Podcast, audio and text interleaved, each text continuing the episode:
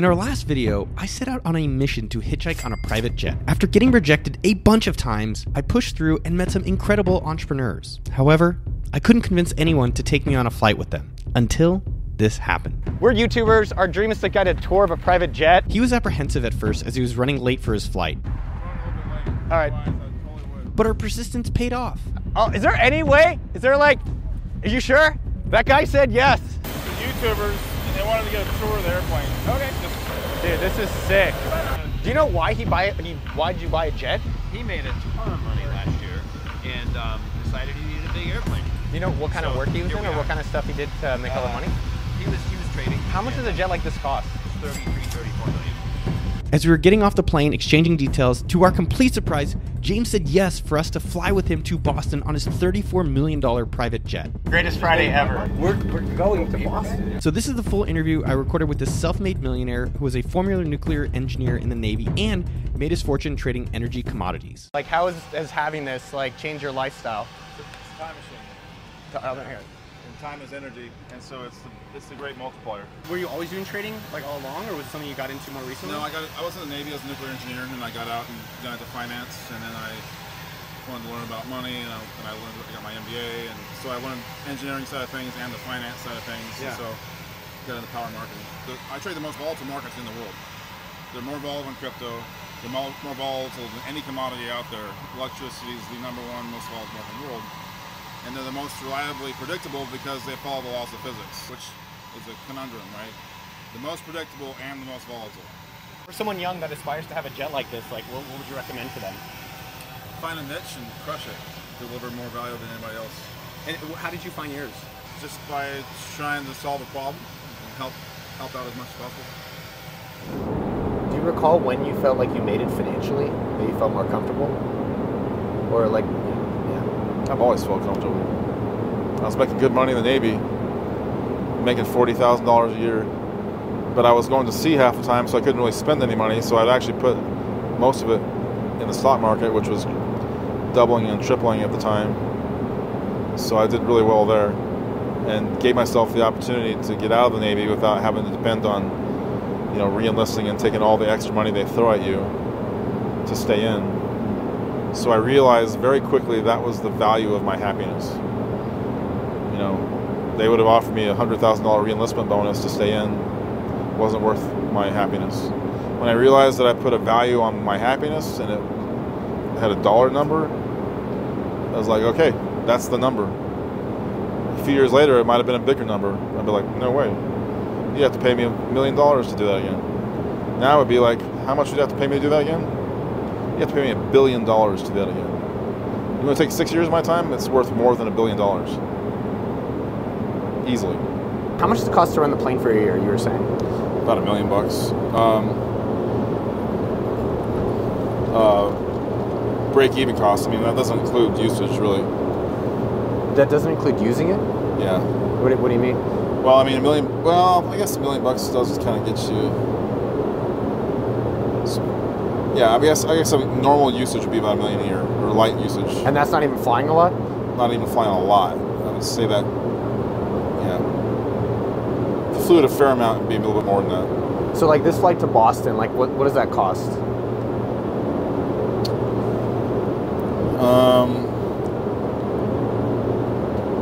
it's probably going to be about direct operating costs are going to be,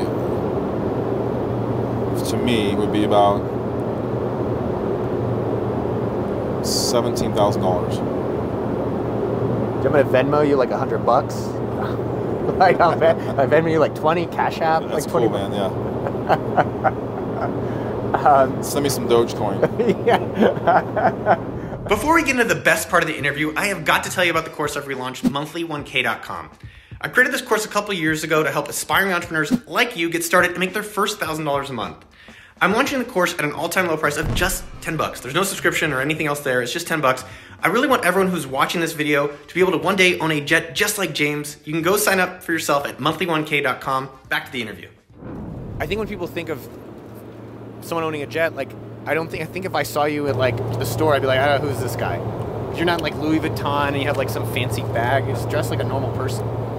which I, I think we all judge way too much. I know I do. So I like I like reminding myself and the audience of that. Just like trying to be a little like less judgmental about who we see and what we think they are. Yeah, I like to surprise people. I can do it either way. Try, you're trying to retain who you are. You don't need to impress anybody. Who's a fuck? Like, how do you think about your finances? You said like you, like, some of the stuff like crypto hasn't done well. Like, how I guess how have you thought about your money and spending it, or like like doing this kind of trip? I think of the economy in phases and what cycle I think they're in. I think we're entering, or have been, or entering into a, a winter. And I think winter time is when the strongest come out and survive. The wolves, the bears, whatever. Not the bear. The, I guess the, the bears are sleeping, but you know, I, I feel like wintertime is when there's a lot of rebirth. There's a lot of death. Every time there's death, there's rebirth. You can't have one without the other. So you look at the depression in the 1930s or any of the, the worst economic recessions we've ever had. That's typically been when we've had the most um, innovation coming out of that. So it usually is happening as we were going into winter. We were going into, win- into winter because it seemed to be probably that the old ideas were just weren't working too good anymore. Yeah. It kind of like kind of burned out whatever energy that had, and we were going to be shifting into something new. You know, these different phases that people are trying to figure out. You know, in our you know macro macro macroeconomic trends, right? But I think that the people who do the best homework and are the most patient and are the most prepared means meaning they have cash on hand ready to sweep in get some good deals are the ones that always succeed the most because they know that when we're going through attractions there's always going to be fear and fear always causes um, fearful thinking which causes us to think in a, in a scarce mindset instead of abundantly so suddenly everything's worth a lot, a lot less than you thought of before. But like, you, well, not but you were mentioning that like crypt, you had a crypto thing that went down. Like, how do you not panic? How do you still say, okay, I'm gonna make this decision to take the jet out, or um, instead of like Southwest, you know, want to get away fare? I don't get attached to any one thing too much. I could sell this thing tomorrow and fly commercial and be fine. I like, you know, I I'm more about where I'm going and what I'm doing. My experience is not. I could you could take this away. It doesn't change my life at all. What are you cheap on? Man, there's sometimes I buy something and they charge you a price that's so extreme and outrageous. You're like, it's insulting. It's like somebody slapped you across the face. What's the story of that? I don't know. I just like I used to work at Subway when I was 19 years old. I made five dollars and 75 cents an hour, and uh, if you know that five dollars and 75 cents an hour could buy me a certain amount, maybe a meal. I could take a girl out on a date. You know, how much? Like, how many hours I have to work to, to buy a chick a hundred dollar meal? You know, hundred dollar meal is a big meal. I go to a restaurant now. I get a steak. Every single steak is now 60 bucks now. Yeah. It better be a damn good steak for 60 bucks. Because, in my opinion, people don't make steaks very good anymore. Agreed. Not worth It's like I'm getting a half ass steak out in town for an, an insane price. You know, yeah, things. That, that's when I start getting cheap. Like, I'll, I'll cook it at home. You know. Do you have a staff at home? Because, again, food's the most. Food's one of our most important things, right? Agreed. I think the, the cool thing is, is no matter how rich you are, we're all eating the same kinds of things, hopefully, about. If you get rich, I think it's imperative that you eat nothing but the best food. And it's unbelievable. And in fact, it's indicative of, of our moral decline that the richest people who you could presume, or some could presume, are the best thinkers, are the least healthy people. They're the most stressed out. They eat the worst fucking food. They hang around with people that are questionable. You know, with money comes great responsibility, or you could just do whatever the hell you want. Which way do you want to go? I'm trying to lead it by example, but showing that I still want to eat the best foods. I still want to be healthy. I still want to hang around healthy people, young, healthy, vibrant minds that know how to solve real problems that have that can contribute. People that are helpful. You know, Can you pinpoint key inflection moments or key decisions that changed the trajectory of your life? Like one I would say is going to the Navy for you. I guess I'm curious other moments in your life that you felt like you were lucky or you met someone, maybe it's Bob Cooley, it sounds like another one. What other moments in your life come to you that like really change trajectories? um, doing a U-turn and and uh, after working the night shift loading trucks on at UPS for the holidays. Literally, I was like not happy with life. I was like 21 years old, a college dropout, and I was going nowhere quick. But I knew I was very smart, I knew I was very driven, and I knew I could do anything I wanted to do. I don't know how I knew that. But when I joined the Navy, it was a, a leap of faith. It's just, I was, I literally did a U-turn, went and talked to a recruiter, and seven days later I was in boot camp. That was a leap of faith, you know. I think some of the most spontaneous decisions I've made sometimes have been the best because it was such a fuck yes. It's like, oh yeah, why, why otherwise why would you get on a plane to come to Boston if it's not a if it's not a if it's not a fuck yes It was a hell yeah. I don't I don't do like eh okay kind of things you know Yeah. What are some of the other fuck yeahs or spontaneous like big things? Like so it sounds like quitting UPS to go join the Navy was a massive leap of faith, U-turn. yeah that really you know doing something extremely difficult was really gave me the confidence that oh wow I could be like considered the best of the best you know like, this is a very tough school I went through it was very difficult so then another thing was getting a good job out of college um, just I don't know just a series of things if you just look for gifts they're, they're there you know Yeah, I'm curious yours because it's definitely I think you have have some uh, magic ones in there.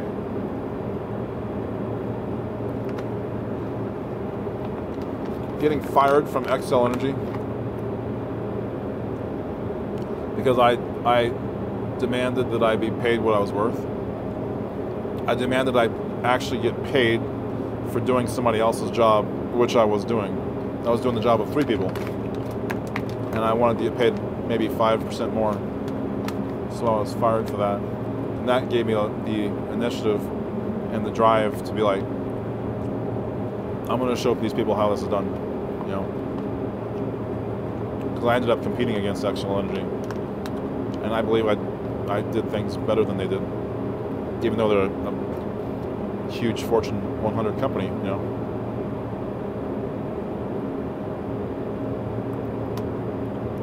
I think when you analyze a lot of the big companies and, or, or people that have money or whatever, you pierce the veil of um, invincibility. Like, they're just they're just normal people doing normal fucking things. They have the same problems that we got. Like, you realize, why not me? Like, I'm pretty sure I could do exactly what you're doing, ten times better. You know what I'm saying? Yes. How about I just buy your business and uh, you know that's what you should be doing. How does someone have a jet as a business expense? How does that work? You're saying there's tax things. I'd be curious to hear a little bit more. Yeah, about the United that. States, there's lots of different tax laws for um, for uh, depending on your tax status. If you are an entrepreneur, you can take advantage of these tax laws that allow you to defer um, capital gains. Or wait,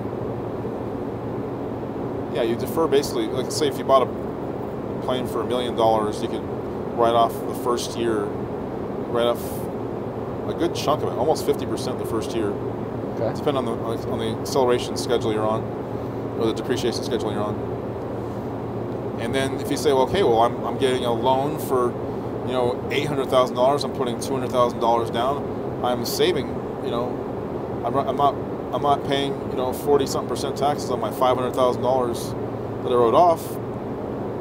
I just got a loan from the government. That's, that's effectively what it is. And so if you look at okay well i'm i'm tax flow positive the first year. I'm net positive 200 grand. I think i did that right. Yeah. so or whatever it is. But i'm net cash positive the first year. It probably rolls into the second year too it, you wouldn't actually be paying cash outlay until year two but if you can say well hey my business booming I, I, I just doubled my business last year 100% growth what can you do with that 400 grand See what I'm saying? You can if you if you're smart about it, if you're growing and if you're confident, and you use the the the machine as a vehicle to success, to further success, you can build a business with these planes, and it happens all the time. Not possible to create a nationwide business without being able to travel around and meet people. It's not possible. As much as we think we can be remote doing this Zoom bullshit, it's not happening. It's not going to work. It's the same thing as electric vehicles.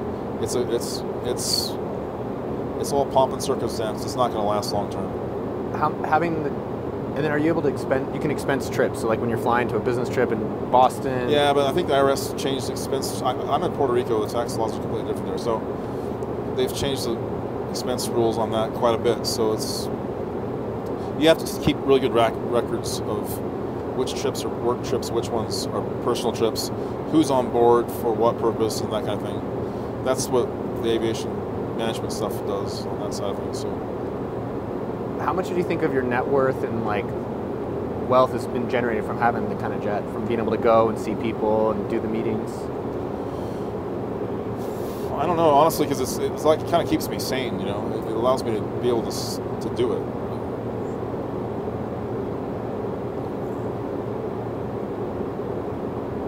I don't know. It's hard to say. It's just one and the same. You know, it kind of gives you the, the fuel, the, the the air in your lungs to like, okay, I want to do something bigger. Think. I mean, I never thought I'd fly a jet before, and it's like, and then you, you have all these, you know, and I, I I came from very humble means, so I was like lower middle class income family. I did. I had two paper routes when I was 12 years old. Delivered 120 newspapers before 7 a.m. You know. Now my parents would get thrown in jail for that if I was out delivering papers. 12 years old at six in the morning. So. I don't know. I think it just kind of gives you this incentive to do bigger things, and and uh, these are obviously they look like toys. They perform like toys. I mean, you can have a party on this thing. You can also have a meeting on this thing. We can also do a business deal on this thing. We could also sign sign a climate accord, or we could actually sign a treaty that decides that we're, we're not going to use nuclear weapons ever again. We could do it right here, right now, on this plane. So that's the importance of having an airplane. That's what the President of the United States has Air Force One, you know. You have to have it. Just a cost of doing business, you know. Yeah, it's inspiring. It makes me think bigger. Like even hearing you talk, t- hear about like where, where you're going, how you think about things, the problem. It's like, like You got to be, I think, as an executive, as an entrepreneur executive, you've got to be iron fisted with your time and be extremely defensive of anybody trying to get any more of your time than you already give because you already work too hard. So when it comes to your travel or whatever, like I would, I would be like, no, it makes me, it, I don't have to waste time in airports and do all that bullshit. It's gonna make me make me way more efficient, time efficient, and I'm gonna be more inspired to travel. Bottom line. So you've worked your ass off. What are some of the perks besides the jet? Like I think people are always curious. Like, hey, you worked super hard, you've earned it. Perks Like- of the relax, being able to relax, knowing that you can solve any problem, knowing that you you always grow to op- overcome any obstacle, and even if it's gonna suck and you you see in advance, sometimes we see problems coming like a slow-moving train, and it, we know it's not gonna be fun. We step in there and start working on it. Um, some, is that? No, I was saying, do, do you have like? I guess people are curious probably if you have houses or like what's it like to have this level of wealth. I think is what people are curious about. And like, what's the advantages or disadvantages of that? Um, I think the advantage is, is that I have more resources to fix problems in my life, which are just as meaningful as everybody else's. Everybody's got the same number of problems. I got. I, I promise you, I probably have more problems than you.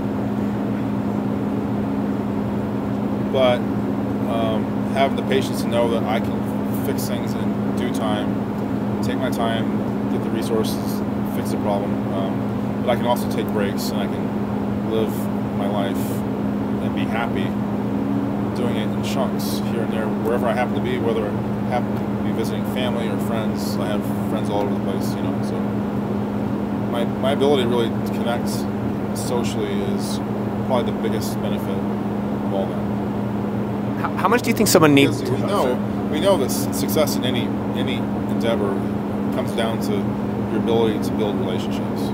In the Do you think so? I think so. Because I feel like you seem also you've done a lot of it yourself. Like you were able to figure out this trading thing. I guess in my impression. Yeah, I was very much a go-getter and, and a kind of an introvert, and um,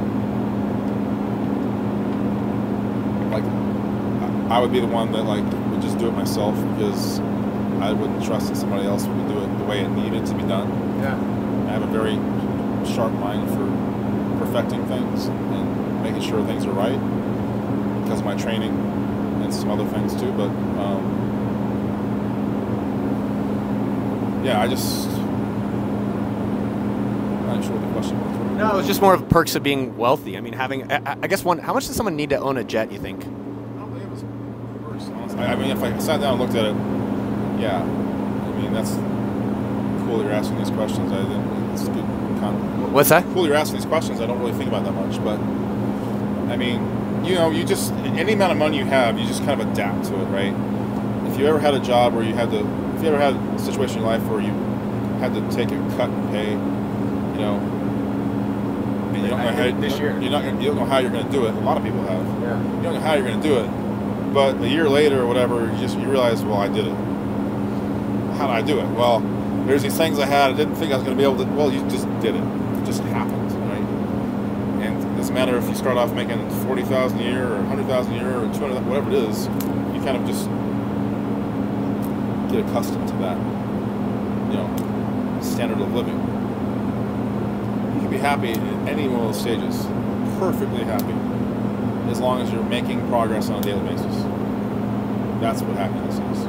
Is being in a relationship with someone. I think that you're building something meaningful, and you have a goal in mind, and, and you're, you're making progress every single day.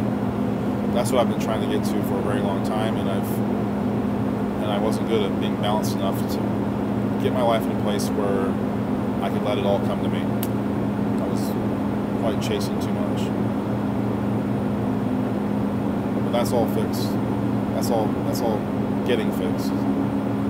Are you are you working as much these days? Or Are you taking more time for yourself? Uh, I'm starting to I'm starting to work again here now, uh, looking at some business deals um, with a fresh eye and a lot of a lot of energy, but also very careful about budgeting my time. I think if you think of your time in business defensively, it's it's really good for you because treat everything as a different entity. This business is trying to invade on my relationship. You know, that's the way your wife thinks about it, or your girlfriend, I guarantee you. yeah. So everything's got its own its own energy, so you got to balance things, right? It's just constant balancing that. And it's hard sometimes, man. You're trying to, but the other thing is you can't please everybody. You got to please yourself first. If you're not happy, nobody's gonna be happy. Number one, take care of yourself, help yourself.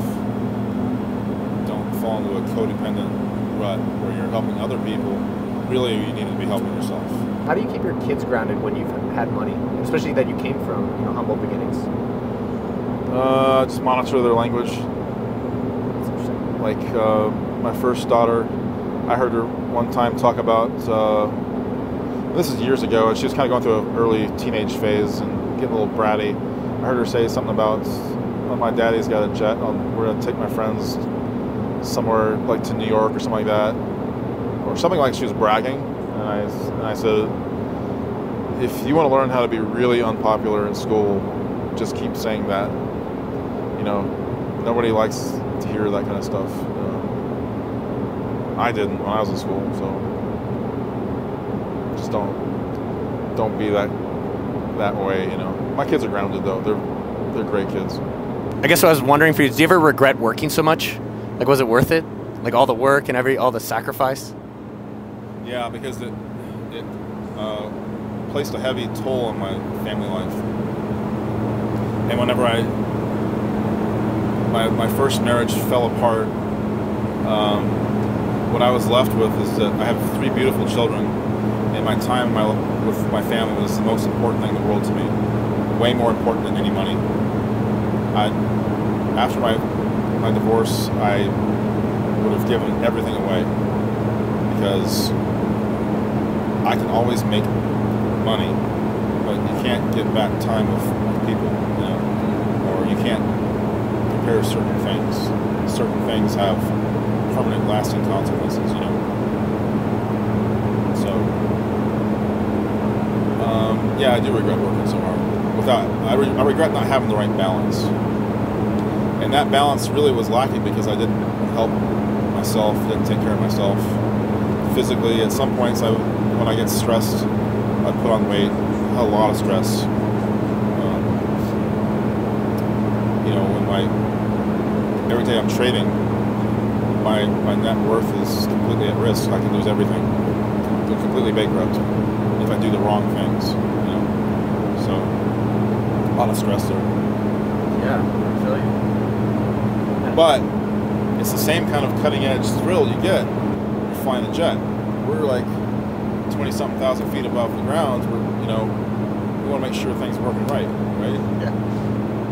Same thing if you're flying your own business. You know, the more you have to lose, the more attention you're going to pay. Make sure things don't go awry. You know, that's why I think the bigger the risk you take, the more you get rewarded. That's how it works. You can't do it safely. You got to punch through your comfort zones. So a lot of people are very comfortable below their glass ceilings, and that's fine. But we're starting to realize that our glass ceilings are in different areas of our lives, not just money, not just um, jobs or career, but now we're starting to realize that there's glass ceilings we've had our entire lives on our, on our health, the well-being of our relationships with our friends and our family. I think we're starting to look more on the bigger holistic picture after the last few years. How do you deal with the when you said you could risk you could lose it all in like a trade or two or one trade? Well, theoretically, if you submitted the wrong information, made you know made a decimal point error or a couple decimal points, that can cause that can cause a bankruptcy. Yeah, just like any bank or just like any utility or anybody has at risk at, at play. How do you deal with that pressure? Or how, what do you how do you work on your mindset for that stuff? Because that simulate scenarios, the worst case scenarios. Yeah. yeah, always thinking about what could mess up. That's what causes the stress. It's the constant scanning your. What did I not check? You know, where are my blind spots? Who did I not talk to? What questions did I not ask? What assumptions brought me here? Yeah. I just read all the stuff. I just read all the stuff all the greats put out. Tony Robbins, Ray Dalio, a lot of a lot of good people I've learned from. Keith Cunningham out of Austin. I love Keith Cunningham. Have you met him? No, we've gone. One of our guys went to his workshop. You You should him? go to his four-day MBA. It's good. His books are. Phen- I love his books. It's better than my real MBA. I would rather do four days with Keith than 18 months at a business school. Hands down. I mean, Hands this is a, down. This is a test. You'll learn you'll learn more in four days with Keith Cunningham than any four in any MBA course in the world, Harvard included. Hundred percent.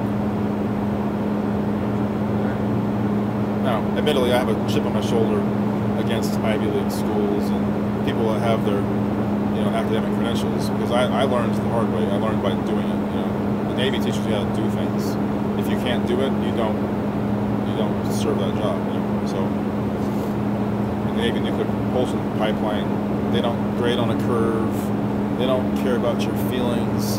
They don't care that you're really, really trying hard and you really, really tried to get up for that test you had to make. They don't care. If you don't show up, you're fired. If you don't have the grades, you're fired. That is what the United States of America needs more of. It needs more of that cutting edge, raw, risk taking mentality where there is downside, real downside, not these imagined things we come up with, threats around the world or pathogens that may or may not kill the entire human race or whatever the, whatever the new thing is going to be. We're always looking so far away from us. We're always last people to come and look right here. Like, do you know your neighbor? Do you know both of your neighbors? When was the last time you had a had a picnic in your neighborhood? Do you know I mean, really, like coming back into the to locale of where you live, to the micro, micro, micro level, your HOA, your student board meetings. I don't know whatever whatever it takes to get connected at at your roots, your home, because it's it shows how ill we are as as a race when we are constantly looking for things that we have zero control over, zero. When we don't do anything to fix things we have 100% control over, which is in here. And so we're extremely unhealthy society. We know what it takes to fix a problem. Nobody's done it yet. Or are we? Are things changing? Are we shifting? What's going on? You think people are limiting themselves too much about what they can do and what they can think and what the, the abilities they have? Yeah, I think they're limiting themselves not for a variety of reasons. One of which is, in, is personal or interpersonal relationship, or you know maybe generational trauma, or maybe it's it's PTSD, maybe it's trauma from a rape or incest case. There's a lot of trauma in the world these days. And if you think about somebody that's trying to make it in this world, they start off as a young young pup trying to get through you know high school and college or whatever they're trying to do to be able to navigate this world and, and avoid all the collateral damage from fill in the blank, it's, it's slim odds. The people, there's, there's, it's a tough world, and so when you accumulate stress, I'm sorry, stress and trauma, you need to have a more effective way of eliminating it or balancing it. Better put, never, never imbalances never get eliminated or energy never gets eliminated. It always shifts. So I think better we can come together and learn where there is polarity and, and one person is different than another, we can um, serve each other's needs, help each other in some way that is unanticipated and helps us fill our blind spots, it's a win-win. I think the economy is going to start shifting from a materialistic economy in the United States to more of an interpersonal economy where people are fulfilling each other's needs, not so much monetarily. They could be emotionally. If you don't mind me asking, what was going on recently? You said stuff just like life going on recently? I just turned 50 and I was having some revelations and going through some. I'm, I'm doing a lot of housekeeping, my mind and my soul, trying to get my, my, my, my life in an organized state where I feel like it's like a like I just cleaned my desk and I feel really good about wherever wherever where I stored everything. It doesn't mean everything is resolved. It means that everything has got a home. You know what I'm saying? That's just what I was trying to do. That's that's to me what stretching allows me to do is clear my mind. I turned 40 this year and like I was pretty sad for months. I was just like, I turned 40 and I was like, I'm not married. I don't know what kids like. I'm, I'm, what's happening? I don't know. It was definitely kind of uh, threw me off tilt. I was a little. gained like 16 pounds in 10 days, and I was planning on doing the opposite for my 50th birthday. You know, I was planning on showing up all ripped, and good shape, and I don't know. Just I've been doing a lot of work, and I probably just needed a break. I'm hard on myself, so They were way too hard. way too hard on ourselves. So yeah, I learned to have empathy for myself and realizing, okay, everything I'm doing, I'm, I'm doing great. I'm healthy. Body's moving great. I have no restrictions right now. Everything's on track. I'm gonna go walk the beach here every single day for, for a week. Get my feet in the ocean. I'm gonna get grounded. As long as we have a way, I think we just, I think us humans don't really understand how we best reboot our health. When I say reboot, I mean you can reboot your health in 10 days no matter where you go, if you have the right resources, you have the right food, you have the right people, have the right conditions, you have the right preparation, which means you're not bringing bottles of Jack and PBR, you know, whatever it is, whoever you're with, you can set it up to be a health trip. You can get you can get a massage therapist there to share among four or five people, couples, whatever it is. You get massage therapy, acupuncture, some basic stuff, a chef that cooks organic food, whatever it is. 10 days is a lot of time where you can get off the grid, detach, detox electricity, information, people, stress, and see how your body is affected. And literally watch how you you walk differently. You'll literally your brain is will literally have more capacity to physically move around better. That's what I've learned from stretching. That's what I learned from because I've been pretty high tech on comes to what muscles do what in the golf swing exactly, and what muscle groups need to come into balance for me, actually any golfer, biomechanically to be the uh, I'm basically a robotic golfer. I'm building a machine that all it does is generate success. Basically, I want to learn golf, stretch, and join the Navy after hanging out with you. Those are like my three. like, I need to get underwater and do. The submarine thing was cool for like 30 minutes. After that, is like, what the fuck did I do? But I would say one thing to come back on. I mean, my word of the year is be kind to Noah, because then I can be kind to others. But I, I'm just shocked in general how mean I am to myself on the regular, and then how much everyone else is doing that too. And I do have one or two friends that I love being around because they're so nice to themselves. I um I didn't eat a piece of chocolate two nights ago, and I texted my buddy Tynan. I said, "Hey man, I thought of you because you would probably tell yourself I'm so proud of myself." He's like, "Dude, I just did that yesterday," and it just makes me kind of remember that, like for you, for me, all the people. I don't know, just like be a little nicer. Like it's okay. Like you gain a little okay. You're gonna get back. It's not over. I just think in general. First. Order the dessert first. What do you mean? if you're in a good place and there's some badass dessert on the menu, get that shit first. Don't water it down, make it last. You always want the best first. What's a day in the life like now for you? Because it sounds like before your days sound stress- stressful as hell. Like, I most of my days spent stretching. Stretching.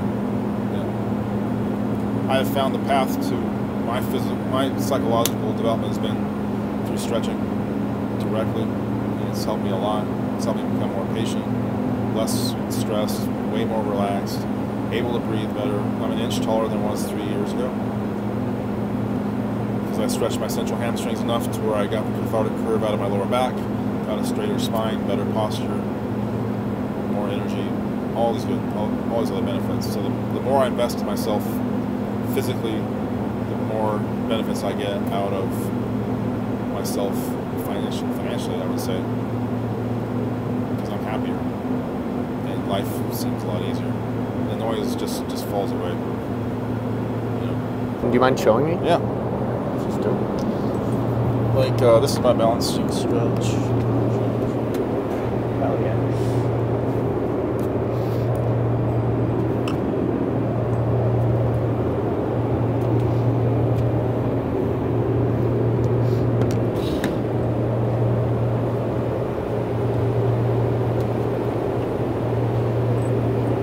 Holy shit. Dude, dude can stretch.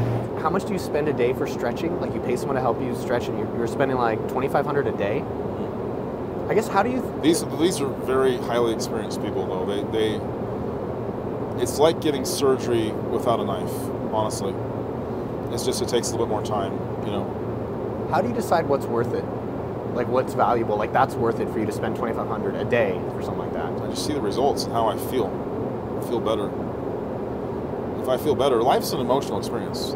Life's about the quality of your emotions, which requires you to have good thinking, obviously, support good emotions. Yeah. They go hand in hand. But I've been learning, you know, especially analyzing my stress levels and how my body seems to perform best, how I thrive in social situations the best, where I'm not necessarily wanting to give my energy all the time. Um, I like to look at physically how my body's holding up, and I can see no better um, place to invest my my money than right back into my physical health. I was thinking about stretching and like your well you mentioned really early, early on about like internal conflict which we all have. And it seems like that helped alleviate the physical the physical tension as well as maybe the mental tension. Yeah, I mean, if you've ever read the book, The, um, the Body Keeps the Score, um, it talks about different vectors that trauma or stress, any kind of toxic emotions, relationships, a physical injury can take to get into your body and manifest itself as locked in trauma. You got hit by a car, your airbag went off, and you had a concussion. That trauma is locked in your body at that moment in time. So we're starting to learn more about that kind of stuff now, and the role that fascia plays, and being able to um, map where that trauma is in the body and what kind of downstream effects it could have. You know, I think I think the next wave of business, the next phase of business um, in the United States is going to be shifting to more of a post-mortem of what happened during the pandemic, what, what's wrong with the scientific community in the world, what we're going to do to fix it. I have plans to do that, and I'm going to do it. And how are we going to get the data to do that? It takes data, it takes information, and it takes an open and transparent repository to be able to do that so that the government can't get its claws on things. The government should have nothing to do with investigating itself and how it's conducting itself to make our nation a healthier country. I want to go back to the day where we had the presidential um, fitness awards, you know, Yeah, yeah, I remember. where did the running test and Arnold, the climbing yeah. the rope, and, and if you did all these things, and you got a letter from the president of the United States of America. You know, that's what we need to go back to, because our physical health relates to our mental health, one to one. What made you say yes to even letting us see the plane, and then yes to like even going on? Why not? There's empty seats.